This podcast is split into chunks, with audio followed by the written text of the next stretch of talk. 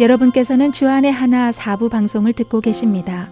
주안의 하나 사부에서는 지난 방송들 중에서 신앙에 도움이 될 만한 프로그램을 다시 방송해 드리고 있습니다. 이번 시즌에는 2016년에 방송된 청지기의 삶 시즌 1과 2014년에 방송된 아나크리노 시즌 1, 2016년에 방송된 요한복음 강해 그리고 성경 속 단어 한마디가 준비되어 있습니다. 바로 이어서 청지기의 삶 시즌 1 함께 하시겠습니다.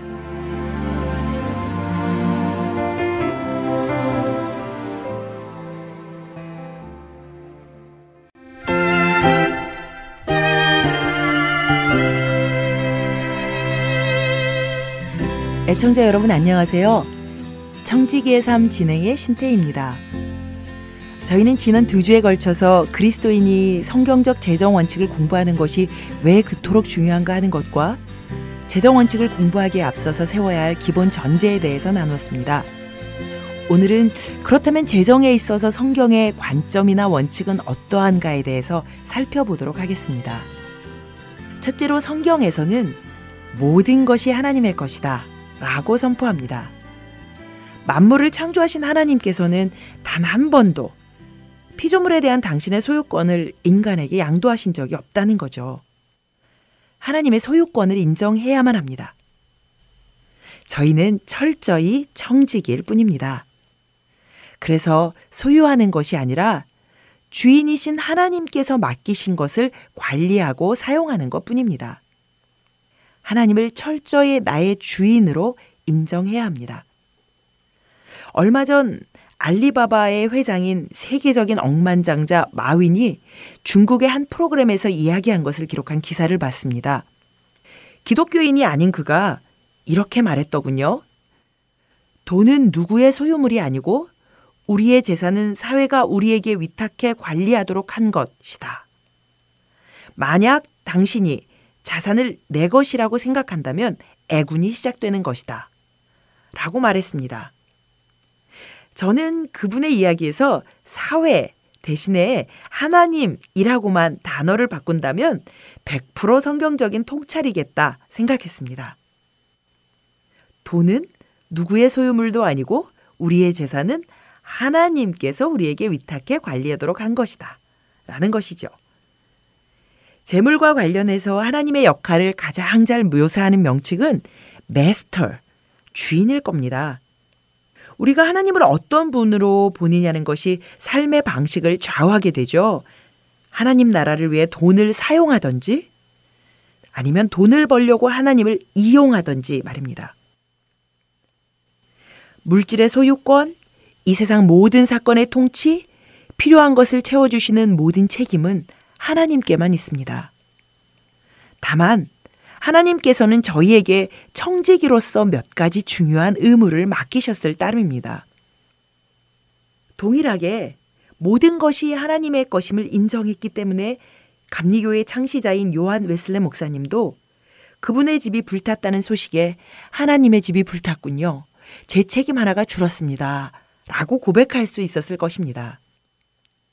만약 이러한 태도로 임한다면 지출과 저축 및 모든 재정 활동에 대한 결단은 하나님께 헌금을 드리는 것과 똑같이 영적인 결단이 될 수 있습니다. 왜냐하면 주인의 것을 집행하는 것이니까요. 하나님께서 모든 것이 그분의 소유이심을 선포한 성경의 수많은 구절 중 몇 개만 살펴볼까요? 욥기 41장 11절에 온 천하의 것이 내 것이다. 출애굽기 19장 5절에는 세계가 다 내게 속하였다. 시편 24편 1절엔 땅과 거기 충만한 것과 세계와 그 중에 거하는 자가 다 여호와의 것이다. 선포합니다. 모든 것이 하나님의 것입니다. 재정에 관한 성경의 관점 중 두 번째는 하나님께서는 이 땅을 풍요롭게 창조하셨다는 것입니다. 풍요의 하나님이시라는 거죠. 그래서 가난만이 경건이라는 관점은 잘못된 것이고 부요와 경건함이 절대 공존할 수 없다는 생각도 옳지 못한 것입니다. 만약 그렇다면 성경에 나오는 수많은 부자들을 어떻게 받아들여야 할까요? 여러분이 아시는 것처럼 아브라함도 육축과 은금이 풍부했다라고 말하고 이삭도 블레셋 사람이 시기할 만큼의 부자로 기록되어 있습니다. 뿐만 아니라 지혜를 구한 솔로몬에 대한 하나님 호의의 표시로 하나님께서는 물질의 풍요를 허락하지 않으셨습니까? 하나님은 풍요롭게 이 땅을 창조하신 풍요의 하나님이십니다. 그러나 저희에게 허락하시는 풍요에는 반드시 목적이 있다는 것입니다. 그래서 어쩌면 풍요나 재정적 부요는 은사의 개념으로 이해하는 것이 좋을 것 같습니다. 주님의 몸을 위해 각각 다른 은사를 허락하신 것처럼 재정적 부유도 그렇게 바라봐야 한다는 거죠. 치유의 은사, 예언의 은사, 가르침의 은사 등등의 모든 은사는 거룩한 주님의 몸을 세워가기 위해 서로에게 덕이 되고 격려가 되게 하기 위해 허락하신 것입니다. 그런데 그 은사를 사유하고 마치 자신이 더 우월하고 받을 만해서 받은 것으로 착각하고 남용하는 데서 수많은 문제가 생기는 것처럼 물질적 부여도 그러하다는 것입니다. 하나님께는 무한정의 부여가 있으시기 때문에 다른 사람의 손해를 통해 저희를 채우셔야 하는 게 결코 아닙니다. 수학적 무한대에서 얼마를 빼도 여전히 무한대이니까요. 그럼에도 세상은 아직 불공평하고 여전히 궁핍한 사람들로 가득합니다. 왜 그럴까요? 세상의 불공평함 속에는 하나님 사랑의 원칙이 숨어 있습니다.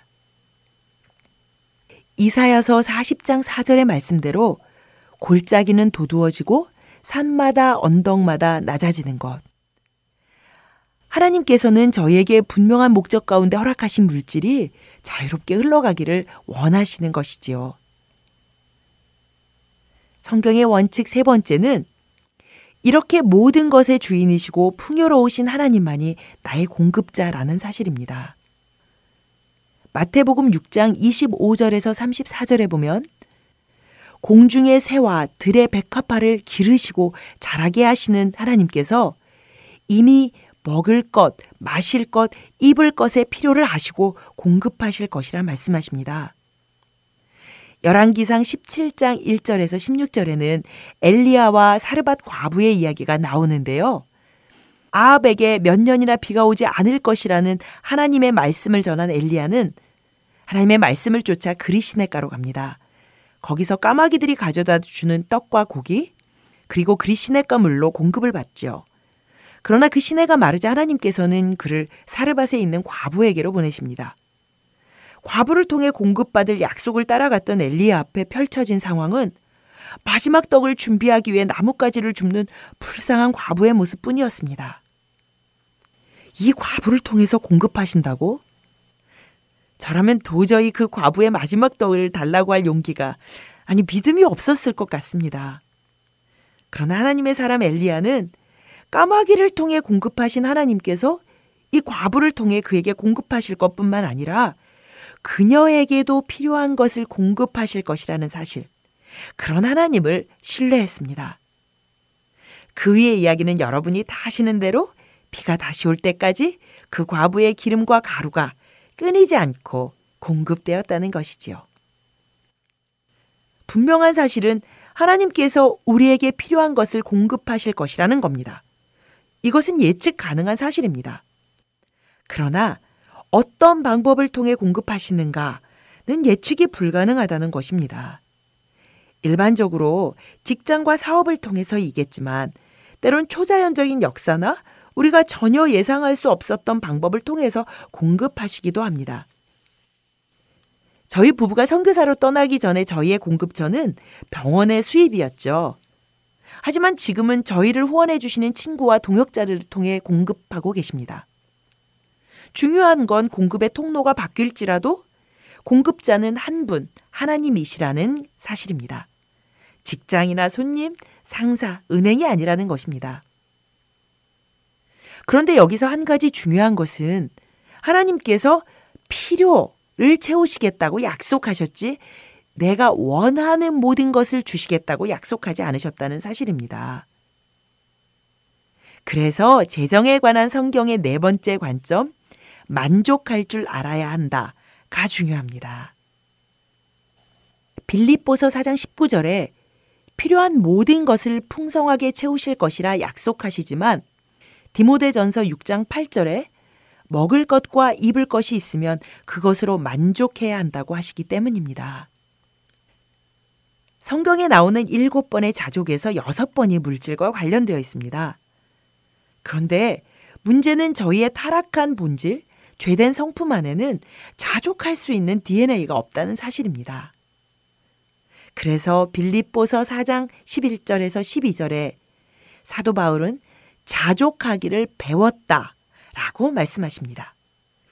비천에도 풍부에도 처할 수 있는 법, 배부름과 배고픔, 풍부와 궁핍, 어떤 경우에도 적응할 수 있는 비결을 배웠다 라고 말씀하십니다. 그러면서 결론적으로 이렇게 자족할 수 있는 건 내게 능력 주시는 자 안에서 모든 것을 할 수 있기 때문이라고 고백하시죠. 쉬운 것이 아닙니다. 우리에게 능력 주시는 자 안에서만 가능한 일입니다. 그렇다고 해서 자족을 수동적 운명론이라 게으름으로 받아들여선 안 됩니다. 무엇이 최선인 줄 아시는 주님께서 허락하신 것을 맡은 사람으로서 가질 수 있는 내적인 평안입니다. 소유가 더 큰 만족을 준다거나 소유로 더 중요하고 능력 있는 사람이 된다거나 소유가 안식을 준다는 거짓말을 대적해야 합니다. 만족은 우리가 원하는 것이 채워졌을 때 오는 겁니다. 그러나 우리의 원하는 것에 한계가 있을까요?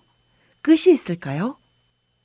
우리는 더 많은 것, 더 좋은 것, 더 편리한 것을 소유하고 싶은 속성을 지녔습니다.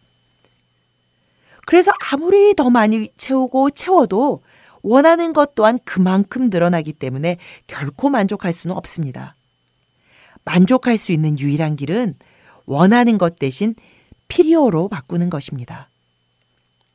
필요를 최소한으로 고정시키면 지극히 작은 것으로도 만족하는 인생이 되는 겁니다.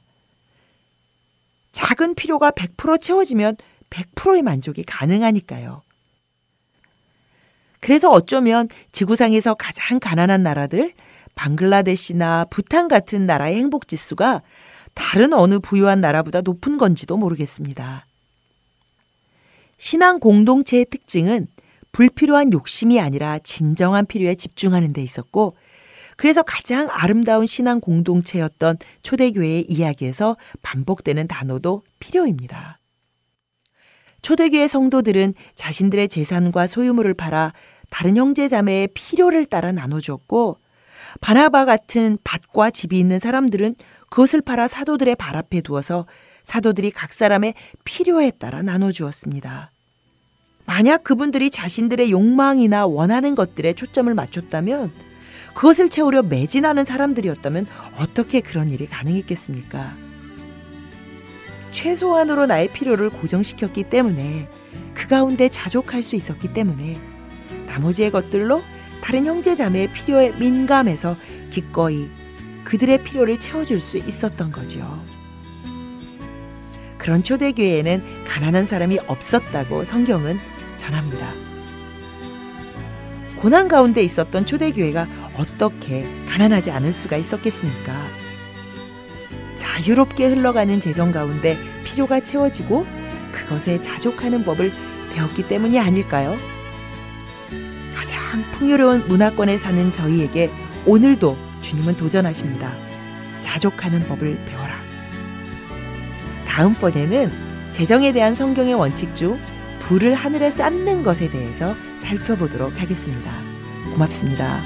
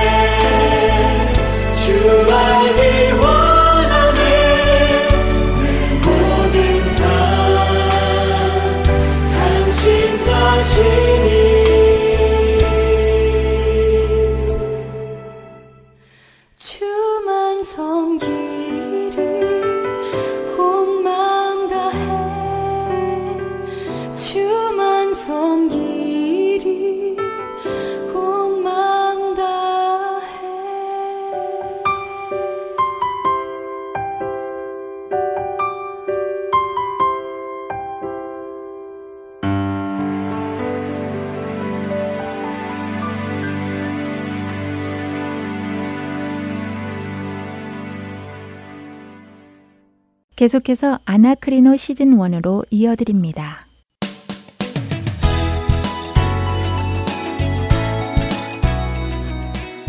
애청자 여러분 안녕하세요. 여러분과 함께 성경을 상고해 가는 프로그램 아나크리노 진행의 최강덕입니다. 여러분 안녕하세요. 강승규입니다. 네, 지난 시간에는 요한복음 9장 날 때부터 맹인된 자의 이야기를 통해서 예수님께서 바로 메시아이시며 창조주 하나님과 동일하신 분임을 다시 한번 확인하는 시간을 가졌었는데요. 그랬었죠.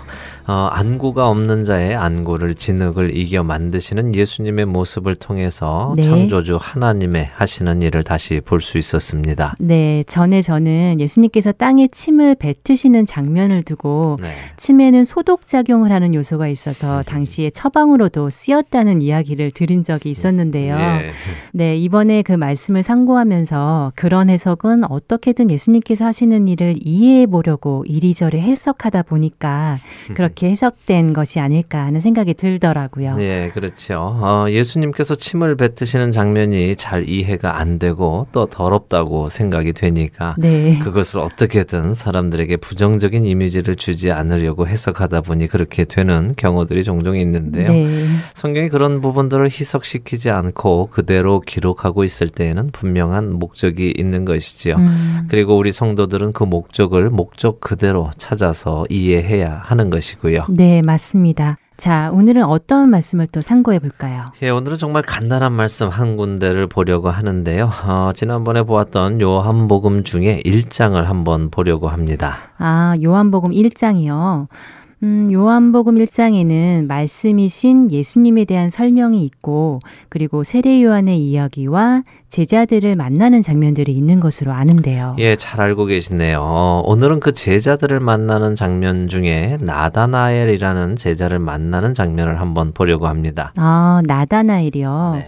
빌립이 데리고 온 제자 말이죠. 그렇습니다. 어, 예수님과 나다나엘이 만나는 이 장면은 물론 많은 분들이 이미 알고 계시기도 한데요. 음. 어, 가끔 보면 이 장면에 대한 설명을 들어보지 못하신 분들도 계시더라고요. 그래서 오늘은 예수님과 나다나엘이 만나는 이 장면에서 이 둘의 대화가 무엇을 의미하는지 한번 상고해 보려고 합니다. 음, 네, 이제 기억이 나네요. 예수님과 나다나엘의 대화 말이죠. 네. 어, 어찌 보면 선문답 같기도 한 음. 대화 내용으로 기억하는데요. 네.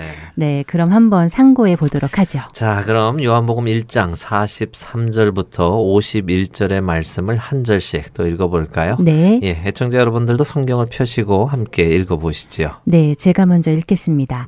이튿날 예수께서 갈릴리로 나가려 하시다가 빌립을 만나 이르시되 나를 따르라 하시니 빌립은 안드레와 베드로와 한 동네 베세다 사람이라. 빌립이 나다나엘을 찾아 이르되 모세가 율법에 기록하였고 여러 선지자가 기록한 그 일을 우리가 만났으니 요셉의 아들 나사렛 예수니라. 나다나엘이 이르되 나사렛에서 무슨 선한 것이 날 수 있느냐? 빌립이 이르되 와서 보라 하니라. 예수께서 나다나엘이 자기에게 오는 것을 보시고 그를 가르켜 이르시되 보라 이는 참으로 이스라엘 사람이라 그 속에 간사한 것이 없도다. 나다나엘이 이르되 어떻게 나를 아시나이까 예수께서 대답하여 이르시되 빌립이 너를 부르기 전에 내가 무화과 나무 아래에 있을 때에 보았노라. 나다나엘이 대답하되 라피어 당신은 하나님의 아들이시요 당신은 이스라엘의 임금이로소이다. 예수께서 대답하여 이르시되 내가 너를 무화과 나무 아래에서 보았다 함으로 믿느냐? 이보다 더 큰 일을 보리라. 또 이르시되 진실로 진실로 너희에게 이르노니 하늘이 열리고 하나님의 사자들이 인자 위에 오르락 내리락 하는 것을 보리라 하시니라 어, 이렇게 읽어보니 이 두 분의 대화가 알듯 모르듯 하기도 하네요. 음, 이게 무슨 말이지 하는 부분도 있고요. 예, 그러세요? 어떤 부분이 그러십니까? 나사렛에서 무슨 선한 것이 날 수 있겠느냐 하는 말도 그렇고요. 네.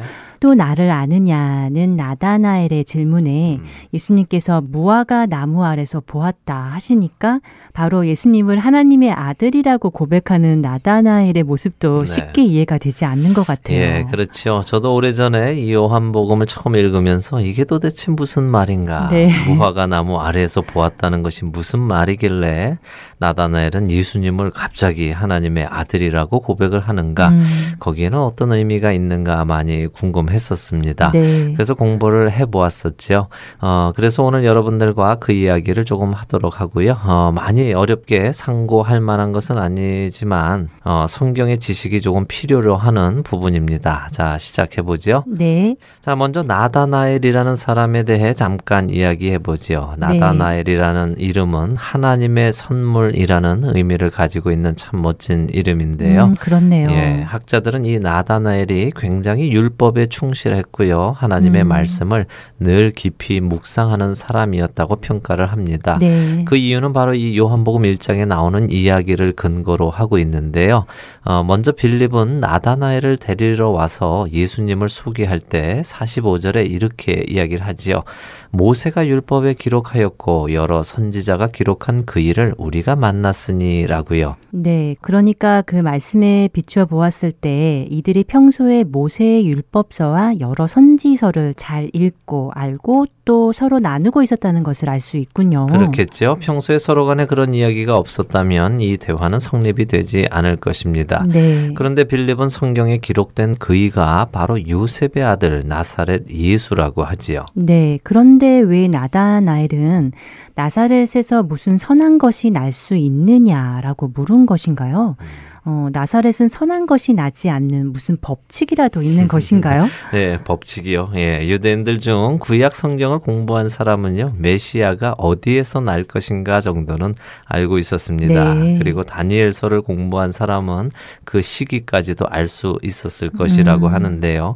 그래서 마태복음을 보면은 동방 박사가 와서 유대의 왕이 어디에 계시느냐고 물었을 때 서기관들이 유대 베들레헴이라고 미가서 5장 2절의 말씀 을 근거로 제시하죠. 네. 어, 그래서 대부분의 유대인들은 메시아는 베들레헴에서 날 것을 알고 있었습니다. 음. 그렇게 그것을 알고 있는 나다나엘에게 빌립이 메시아를 만났는데 그 메시아가 나사렛의 예수라 하니 당연히 그 무슨 말도 안 되는 소리냐고 하는 것이지요. 음. 특별히 예수님 당시에 유대인들은 갈릴리 지방을 상당히 무시했다고 하더군요.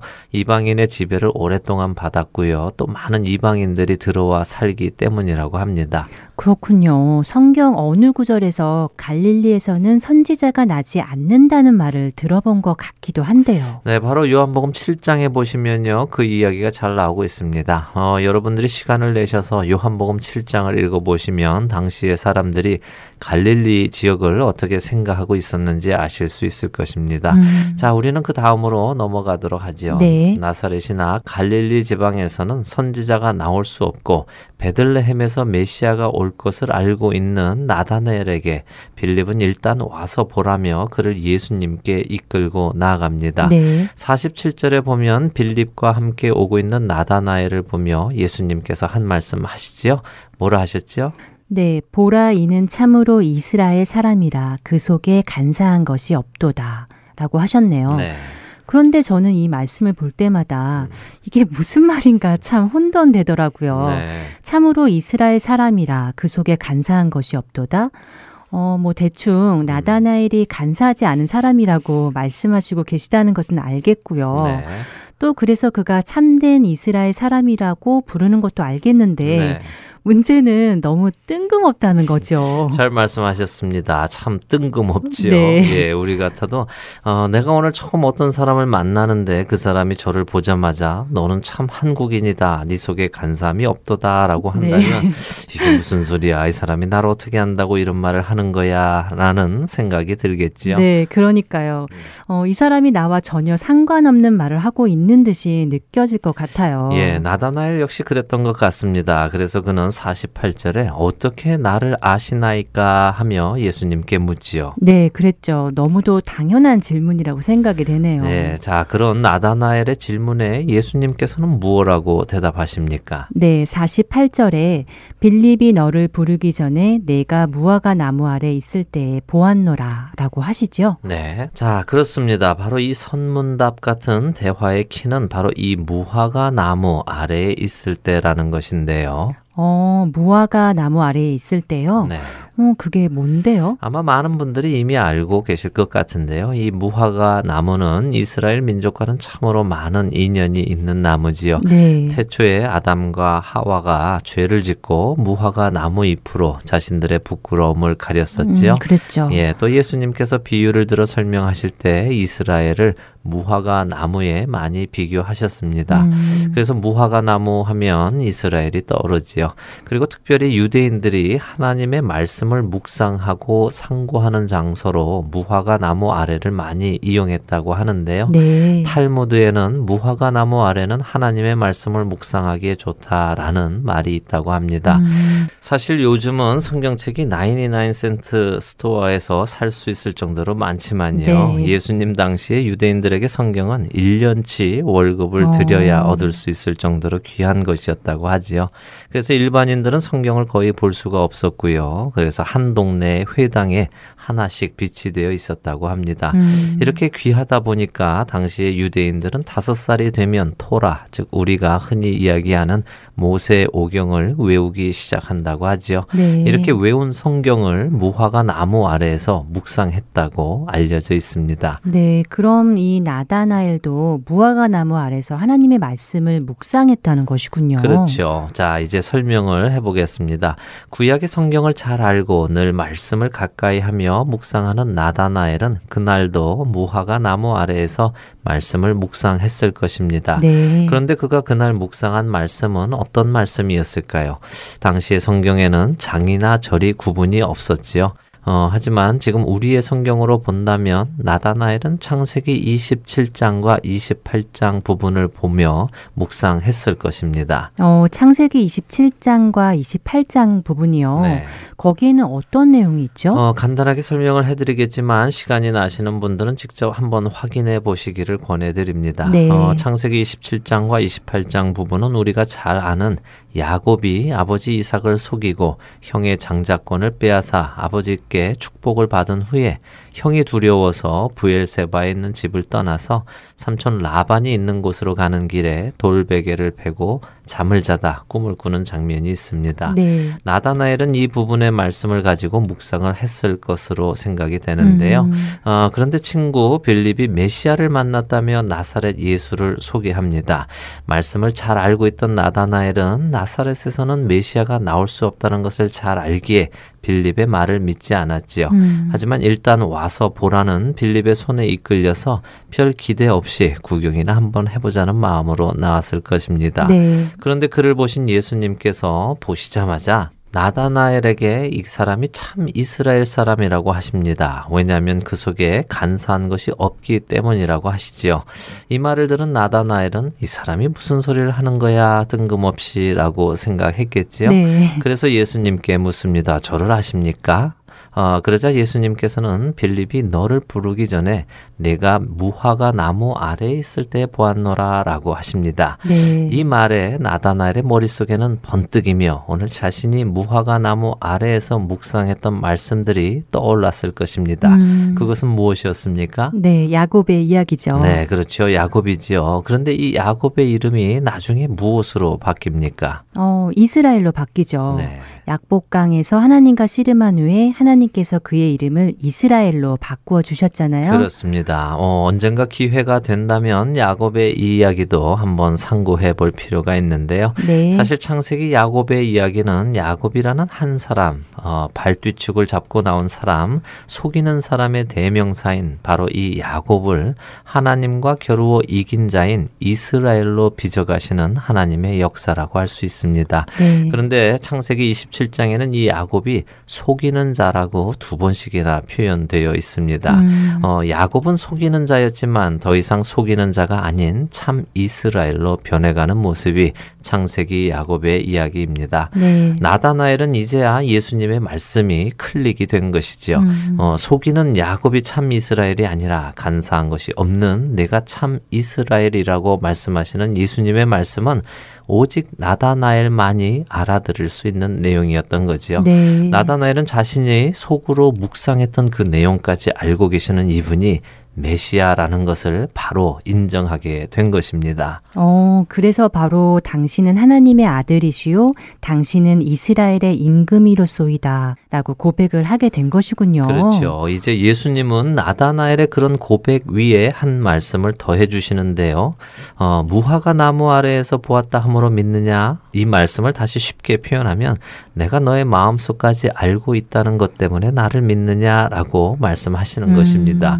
하지만 이것보다 더 큰 일을 볼 것이라고 하시는데 그것이 무엇입니까? 네, 하늘이 열리고 하나님의 사자들이 인자 위에 오르락 내리락 하는 것을 보리라고 51절에 말씀하시는데요. 그렇습니다. 이 하늘이 열린다는 것은요. 창세기 28장 10절에서 22절에 나오는 야곱의 꿈의 내용이기도 하지요. 네. 하늘이 열린다는 것은 하나님의 주권적인 역사로 인해서 하나님과 인간의 관계가 재확립되는 징조를 상징한다고 성경학자들은 이야기를 합니다. 네. 이것은 곧 예수 그리스도께서 그래서 십자가의 죽음과 부활을 통해 하늘과 땅, 다시 말해 하나님과 인간을 잇는 사닥다리가 되시는 것을 의미한다고 할 수 있습니다. 음. 야곱은 바로 그 사닥다리가 땅 위에 서서 그 꼭대기가 하늘에 닿았고 하나님의 사자들이 그 위에서 오르락 내리락 하는 것을 꿈에서 본 것이지요. 어, 이제 이해가 가네요. 그러니까 예수님께서는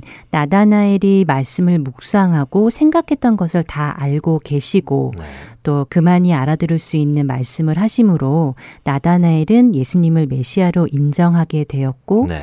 예수님께서는 그 정도만이 아니라 내가 바로 이 땅을 하나님께로 인도할 사닥다리 네. 바로 그 길이며 음.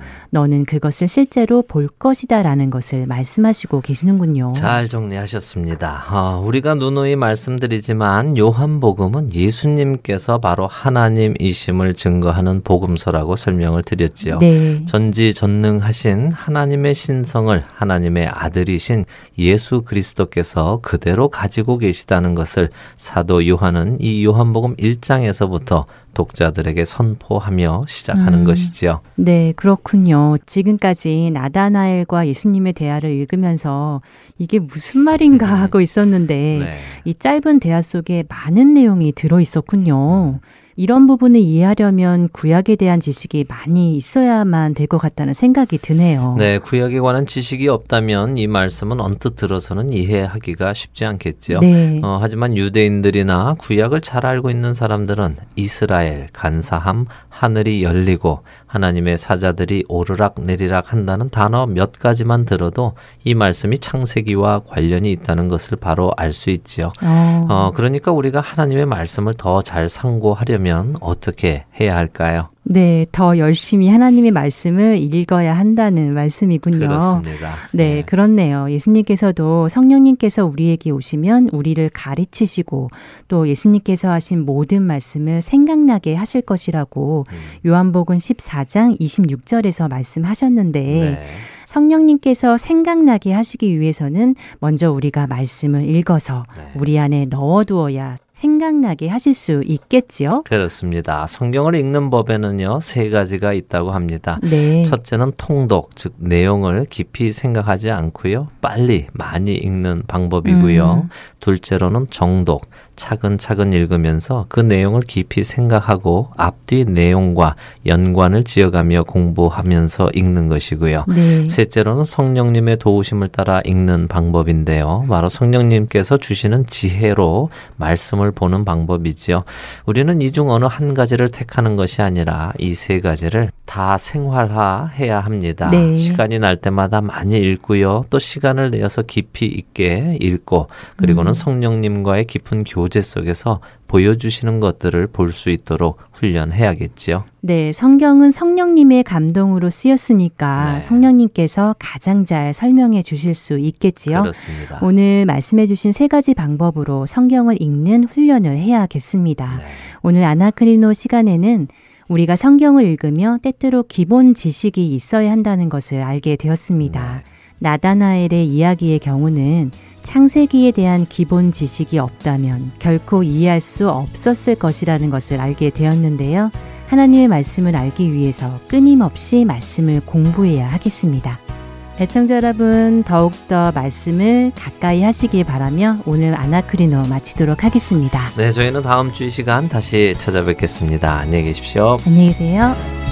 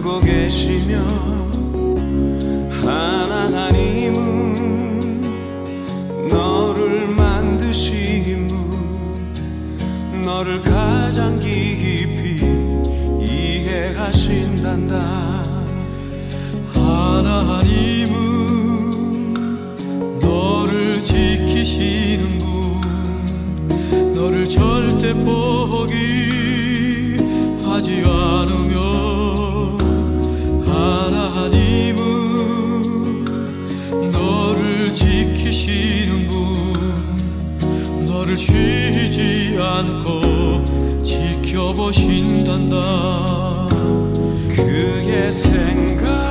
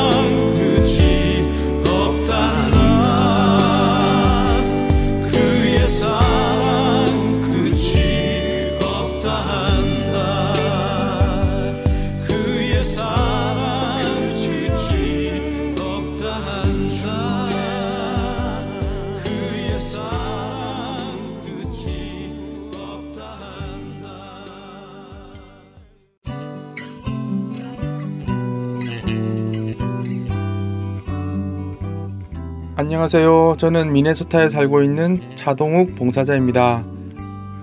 매주 앱과 팟캐스트에서 방송 재생이 잘 되는지 체크해주는 봉사를 하고 있습니다.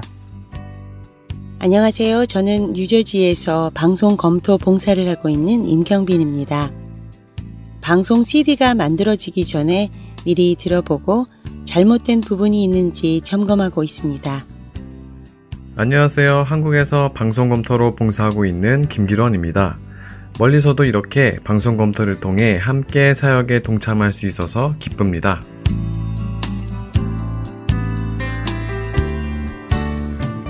영혼을 살리고 세우는 방송을 만들기 위해 방송 제작 봉사, 아나운싱 봉사, 편집과 번역 봉사 등 방송 제작에 관련된 봉사에 참여하실 분들은 할텐 서울 방송사 전화번호 602-866-8999로 연락 주시기 바랍니다.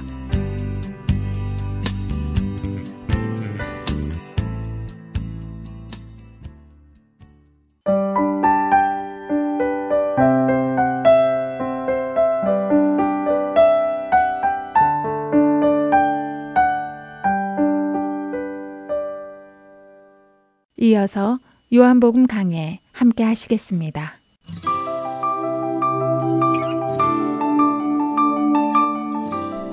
애청자 여러분 안녕하십니까?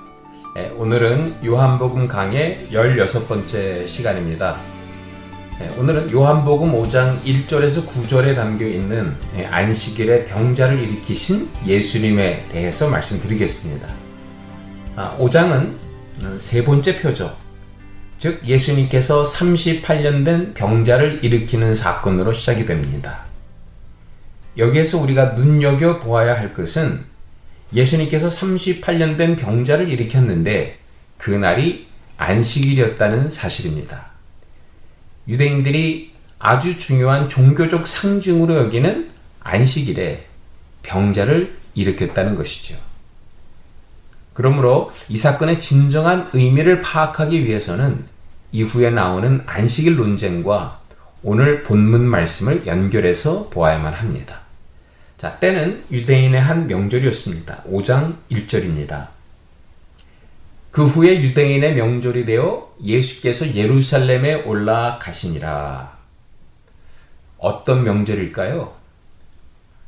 사도 요한은 유대인의 명절이라고 했지만 그 명절이 뭐 초막절인지 유월절인지 무슨 명절인지 밝히지 않고 있습니다.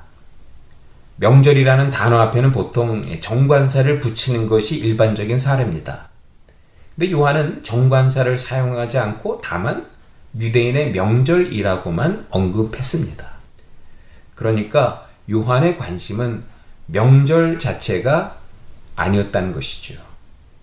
요한의 관심은 어느 명절이었는데 그날은 안식일이었고 유대인들이 안식일을 지키기 위해 예루살렘에 모였다는 사실에 있었던 것 같습니다.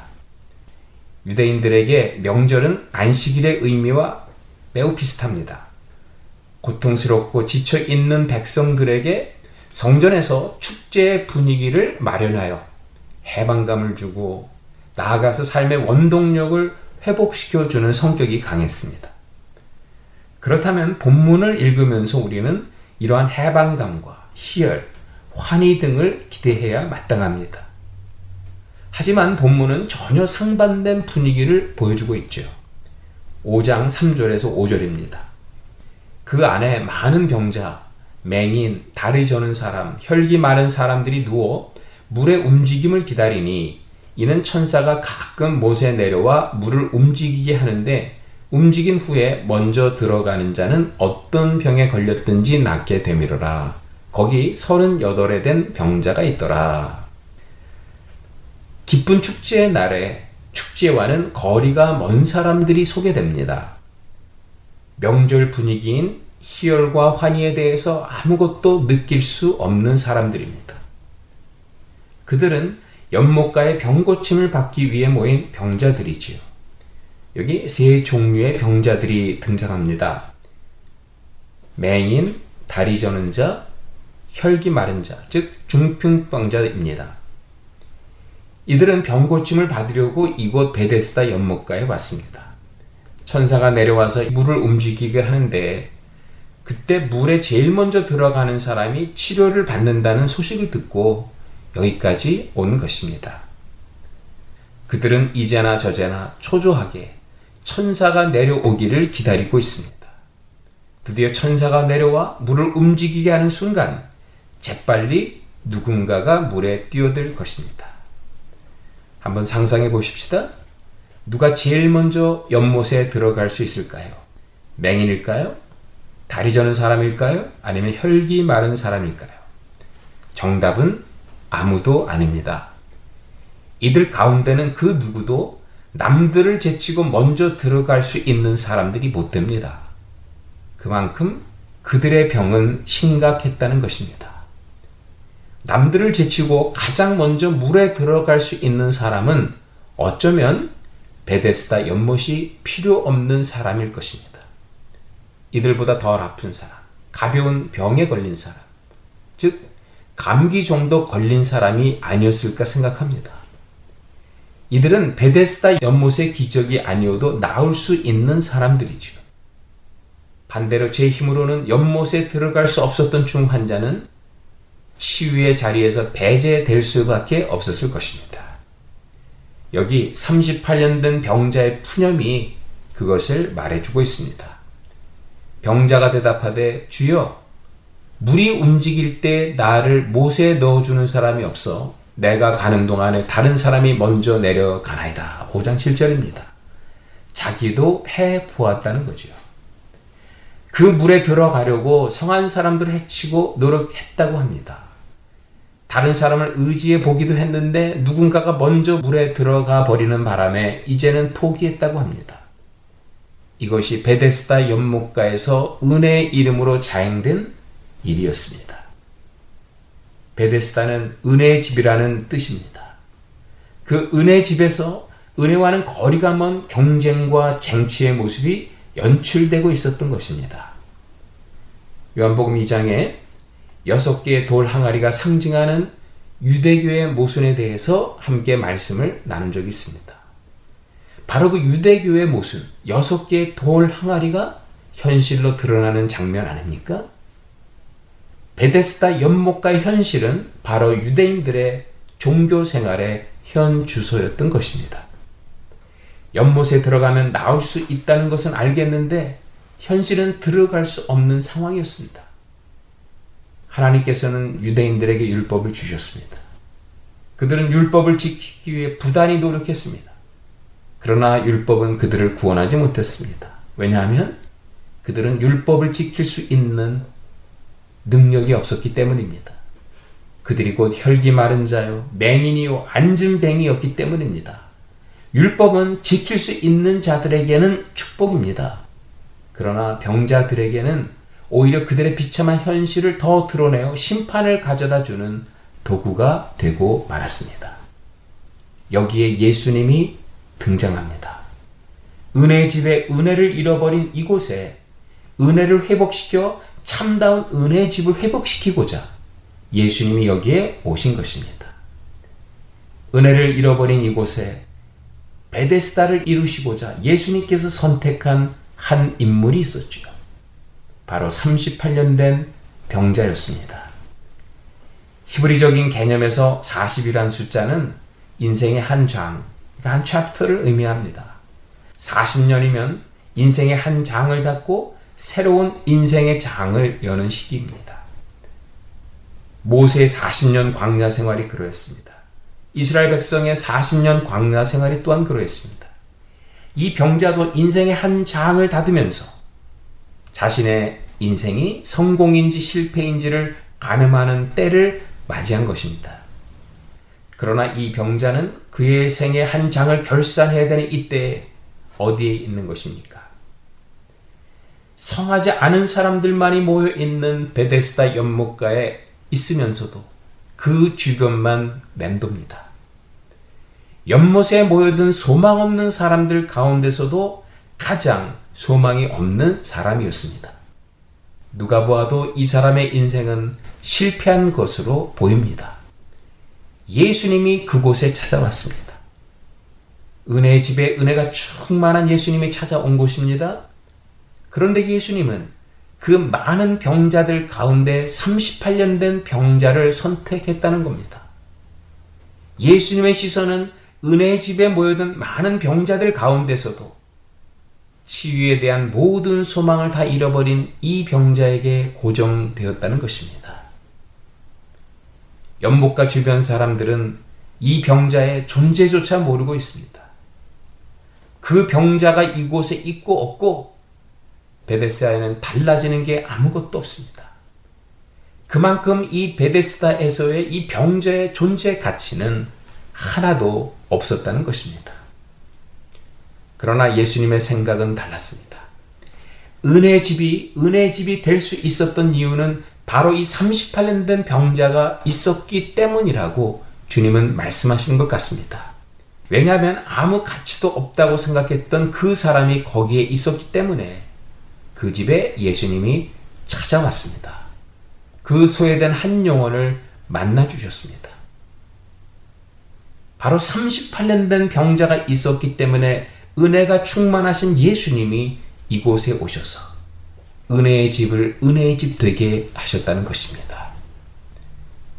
여러분, 우리 교회가 은혜의 집이 될 수 있다는 그 이유를 여러분들은 어디에서 찾으십니까? 세상적으로 훌륭한 사람들이 모여서 은혜의 집이 되는 것입니까? 남들보다 더 잘 살고, 남들보다 더 잘 나가고, 남들보다 할 줄 아는 게 더 많은 사람들이 모였기 때문에 우리의 교회가 은혜의 교회가 되는 것입니까? 아닙니다. 우리 교회가 은혜의 집이 될 수 있는 이유는 우리 교회 안에 38년 된 병자가 있기 때문입니다. 남들보다 할 줄 아는 게 적고요. 남들보다 더 못 살고 그래서 사람들의 시선에 띄지 않는 분들이 있기 때문입니다. 세상 사는 게 너무 고달파서 일주일 이 예배를 나올 때 일주일에 생존을 위해서 이 예배를 드려야만 하는 그런 분들 때문에 우리 교회는 은혜의 집이 되는 줄 믿습니다. 제가 몸담은 성교단체에 함께 동역하는 자매 선교사들이 있습니다. 선교지에서 젊음을 온전히 바치느라 결혼 시기를 놓친 선교사들입니다. 이분들은 워낙 예민한 지역에서 선교를 하다 보니 후원을 받기가 쉽지 않습니다. 대부분이 거의 선교 헌금 없이 단체의 동역자들이 흘러보내는 헌금으로 근근히 살아갑니다. 만약 오늘 선교지를 떠나서 고국에 돌아간다 해도 불러주는 교회가 거의 없습니다. 선교지에서 쫓겨나기라도 한다면 살 길이 막막한 분들이지요. 물론 소명을 가지고 젊은 시절 선교지로 갔지만 인간적으로 보면 사실 망하는 길로 간 것입니다. 그들 가운데 성품이 아주 강한 자매 선교사가 있었습니다. 자기 주장이 워낙 강하다 보니까 그 소속 선교사 단체의 지도자들과 곧잘 부딪혔어요. 결국 두 군데의 선교 단체를 떠날 수밖에 없는 상황이 된 겁니다. 그러고 나니 그 지역에서 이 자매는 참 소문이 좋지 않았습니다. 어떤 단체도 이 자매를 받아주려고 하지 않았어요. 그런데 이 자매와 아주 친하게 지내는 자매가 우리 단체에 있는데 뭐 우리 단체에서는 아주 기둥과도 같은 자매입니다. 그 자매 선교사가 기도하다가 확신을 받았는데 소문이 안 좋은 그 자매를 우리 단체에서 받아야 된다는 것입니다. 도저히 마음이 내키지 않았습니다. 그러나 제가 신뢰하는 그 선교사님이 받아야 된다고 하니까 우리 단체에서 그 선교사님을 받은 겁니다. 처음에는 정말 쉽지 않았습니다. 여러 번 정리도 하고 싶었습니다. 그런데 이 말씀을 묵상하는데 하나님께서 그런 마음을 주셨습니다. 우리 주님의 마음은 기댈 데가 하나도 없는 그런 선교사에게 가 있다는 것입니다. 우리 주님의 시선은 이런 선교사들을 오늘도 주목한다고 말씀하시는 겁니다.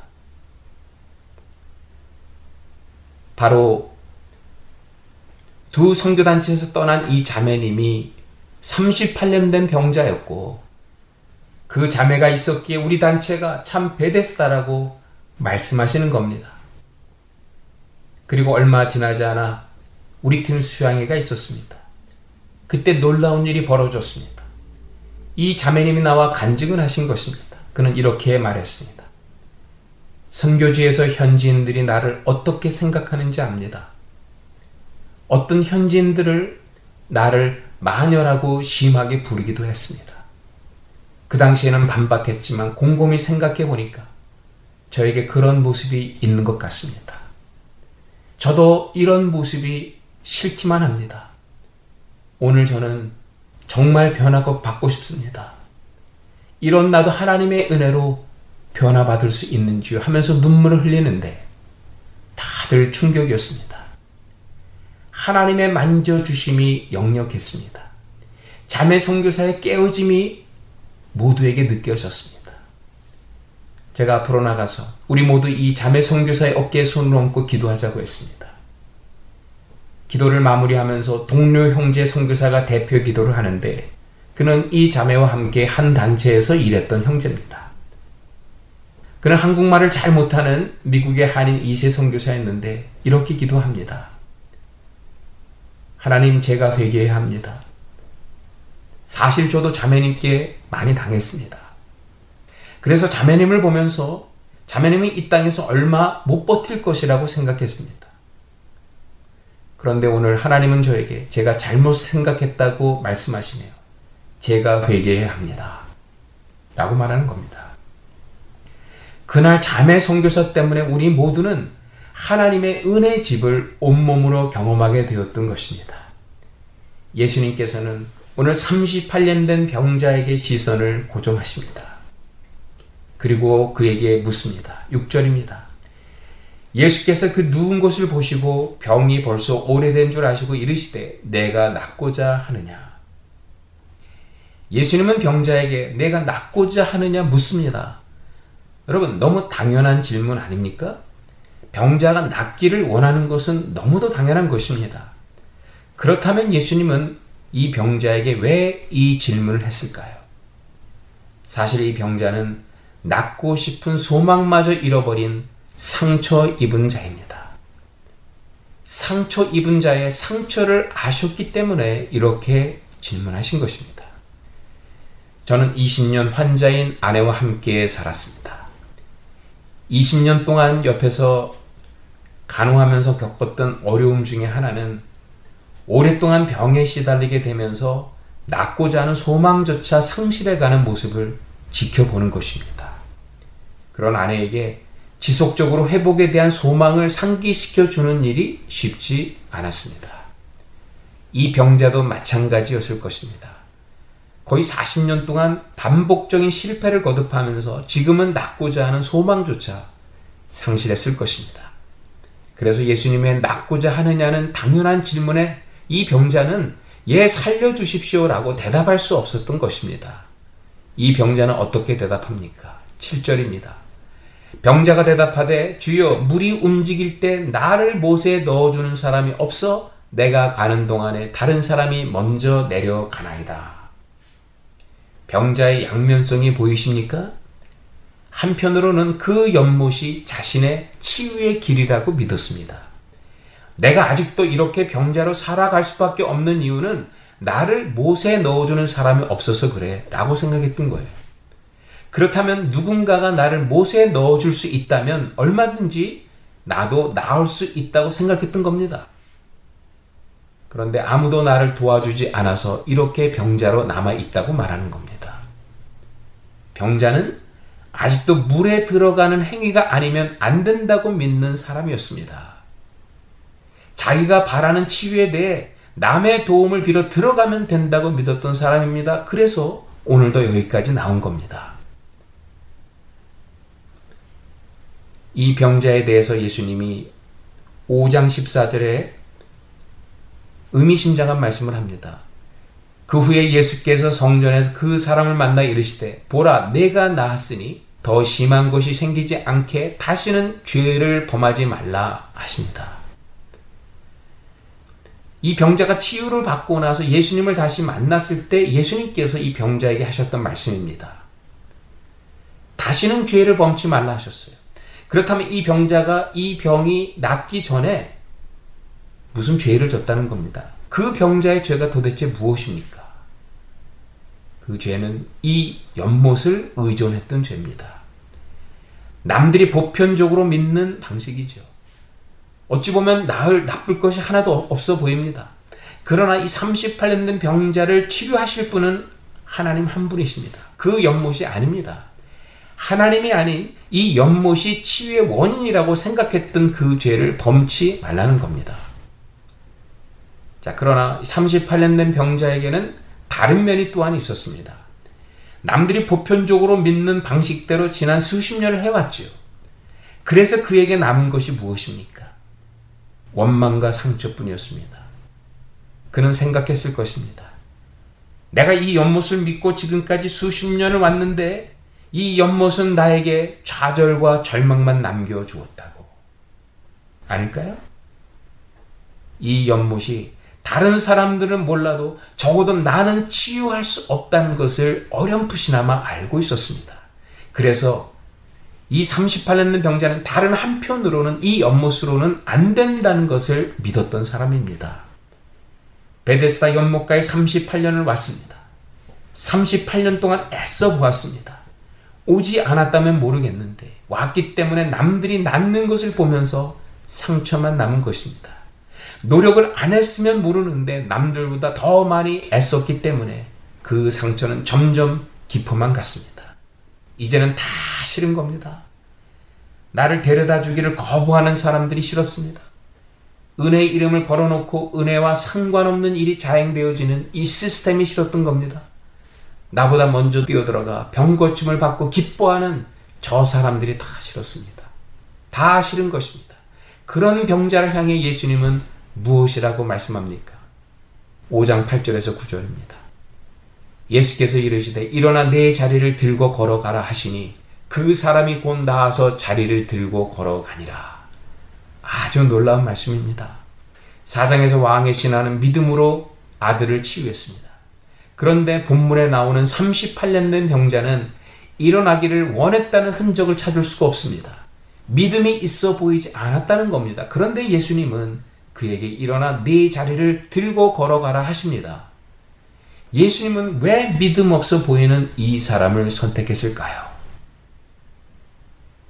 이 병자는 그동안 물이 움직임을 보고 그가 할 수 있는 것을 다 해본 사람이라는 사실이죠.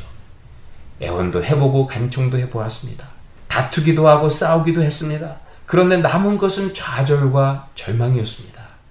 그래서 이 엉터리 시스템에 대한 원망과 분노만 남게 되었던 것입니다. 자기 노력으로 뭐든지 해보았으나 안 된다는 사실을 아는 자였습니다. 베데스다의 시스템으로는 안 된다는 사실을 아는 자, 현재 성전의 시스템으로는 안 된다는 사실을 아는 자, 한마디로 율법으로는 구원을 받을 수 없다는 사실을 아는 자였던 겁니다. 예수님의 말씀을 믿어야 구원 얻는다는 사실을 아는 것이 믿음이지요. 그런데 내가 내 힘으로는 아무것도 할 수 없다는 사실을 아는 것도 믿음입니다. 이러한 병자에게 내가 낫고자 하느냐 내 자리를 들고 일어나라 말씀하신 것입니다. 그때 병자는 자리를 들고 일어났던 것입니다. 자기 힘으로는 할 수 있다는 믿음이 모두 사라졌을 때 인간은 자기 힘으로 할 수 있는 게 아무것도 없다는 믿음이 생기게 되는 겁니다. 그때 지혜로운 사람들은 하나님을 바라보고 의지합니다. 병자는 5장 12절에서 13절에 다시 한번 등장하죠. 그들이 묻되 너에게 자리를 들고 걸어가라 한 사람이 누구냐 하되 고침을 받은 사람은 그가 누구인지 알지 못하니 이는 거기 사람이 많으므로 예수께서 이미 피하셨습니다. 여러분, 본문은 가장 극단적인 은혜의 메시지입니다. 이 치유에는 사실 공식이 없습니다. 그가 어떻게 고침을 받았는지, 누가 고쳐 주었는지도 잘 모르는 상태입니다. 다만 병자가 아는 것은 자신이 고침을 받았다는 사실뿐입니다. 이제 베데스다 연못가는 예수님의 전적인 은혜로 치유받은 38년 된 병자로 인해 은혜가 회복이 되었습니다.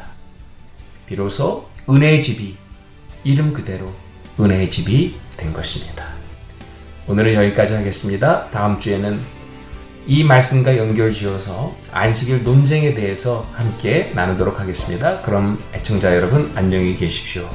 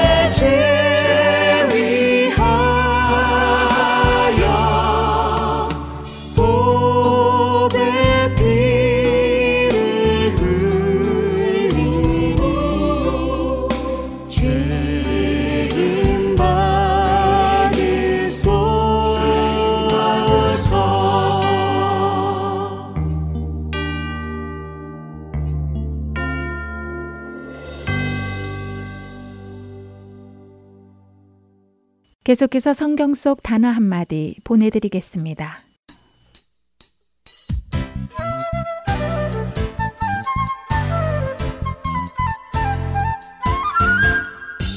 여러분 안녕하세요. 성경 속 단어 한마디 진행의 이다솜입니다.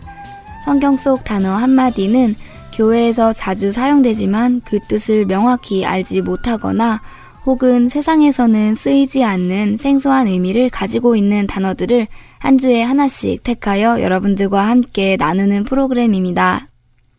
우리는 가장 많이 쓰는 단어 중 아멘과 할렐루야를 2주 동안 나누어 보았습니다. 오늘도 우리가 자주 사용하는 단어를 준비해 보았는데요. 바로 샬롬입니다. 많이 들어보셨지요? 샬롬. 많은 분들이 샬롬 안녕하세요 라고 첫 인사를 시작하고 좋은 하루 되세요 샬롬이라고 마지막 인사에 붙이기도 합니다. 또 편지를 쓸 때 첫 인사로 샬롬이라고 사용하기도 하고요. 샬롬은 히브리어로 평화를 의미합니다. 그래서 유대인들의 만날 때 하는 가장 보편적인 인사말이기도 하지요. 우리나라의 안녕하세요와 마찬가지로 말입니다. 여러분들은 평화 하면 어떤 의미로 받아들여지시나요? 평화하면 전쟁이 없고 모든 것에 갈등이 없어 걱정이 없는 상태를 의미하는데요. 이 샬롬의 의미를 더 자세히 알기 위해서는 사사기 6장을 보면 도움이 됩니다. 평안, 평강, 평화라고 번역되어지는 이 샬롬은 성경 사사기 6장 24절에서 처음 등장하기 때문이지요. 이 샬롬이 어떻게 쓰였는지 본다면 우리는 평강의 참 의미가 무엇인지 이해하게 될 것입니다. 사사기 6장 22절부터 24절까지 읽어드리겠습니다. 기드온이 그가 여호와의 사자인 줄을 알고 이르되 슬프도소이다 주 여호와여 내가 여호와의 사자를 대면하여 보았나이다 하니 여호와께서 그에게 이르시되 너는 안심하라 두려워하지 말라 죽지 아니하리라 하시니라 기드온이 여호와를 위하여 거기서 재단을 쌓고 그것을 여호와 샬롬이라 하였더라 그것이 오늘까지 아비에셀 사람에게 속한 오브라에 있더라 사사로 부르심을 받은 기드온은 하나님의 사자를 만납니다. 그리고는 그가 정말 하나님께로부터 온 사자인 것을 깨닫게 되지요. 유대인들은 하나님의 얼굴을 보거나 하나님의 사자를 만나게 되면 죽는다고 믿었습니다. 거룩하신 하나님의 임재에 죄인들이 죽는 일이 많았기 때문입니다. 그래서 기드온 역시 자신이 하나님의 사자의 얼굴을 맞대어 보았기에 죽을 것이라고 걱정하며 두려워합니다. 그런 그에게 하나님께서는 안심하라 두려워하지 말라 죽지 아니하리라 라고 약속해 주십니다. 거룩한 하나님으로부터 온 여호와의 사자를 대면하였기에 죽을 것이라고 생각했던 그가 하나님으로부터 친히 죽지 않으리라는 약속을 받자 그는 그 자리에 재단을 쌓고 여호와 샬롬 평강의 하나님을 고백합니다. 그래서 샬롬이 가지고 있는 평화의 의미는 죽어야 했던 자가 죽지 않게 된 상태를 의미합니다. 다른 표현으로 하면 하나님과 화목한 상태라고 할 수 있을 것입니다. 우리를 위해 오신 예수님께서 왜 평강의 왕이신지 이 샬롬의 원어를 살펴보니 이해가 되시지요? 죄의 삭스로 죽어야만 했던 우리, 하나님과 원수되었던 우리가 바로 예수 그리스도를 통해 사망에서 생명으로 옮기워졌고 하나님과 원수에서 화목한 상태로 되었으니 바로 이 예수 그리스도께서 평강의 왕, 샬롬의 왕이십니다. 그래서 우리 안에는 늘 하나님과 화목한 이 샬롬의 상태가 충만해야 할 것입니다. 어떠세요? 앞으로 샬롬 하며 인사하실 때 그 의미를 기억하시며 하나님과 당신이 화목하시기를 기원합니다. 라는 의미를 담아 전해보세요. 우리가 이 샬롬으로 하루를 시작하며 샬롬으로 하루를 마치기를 소망합니다. 샬롬.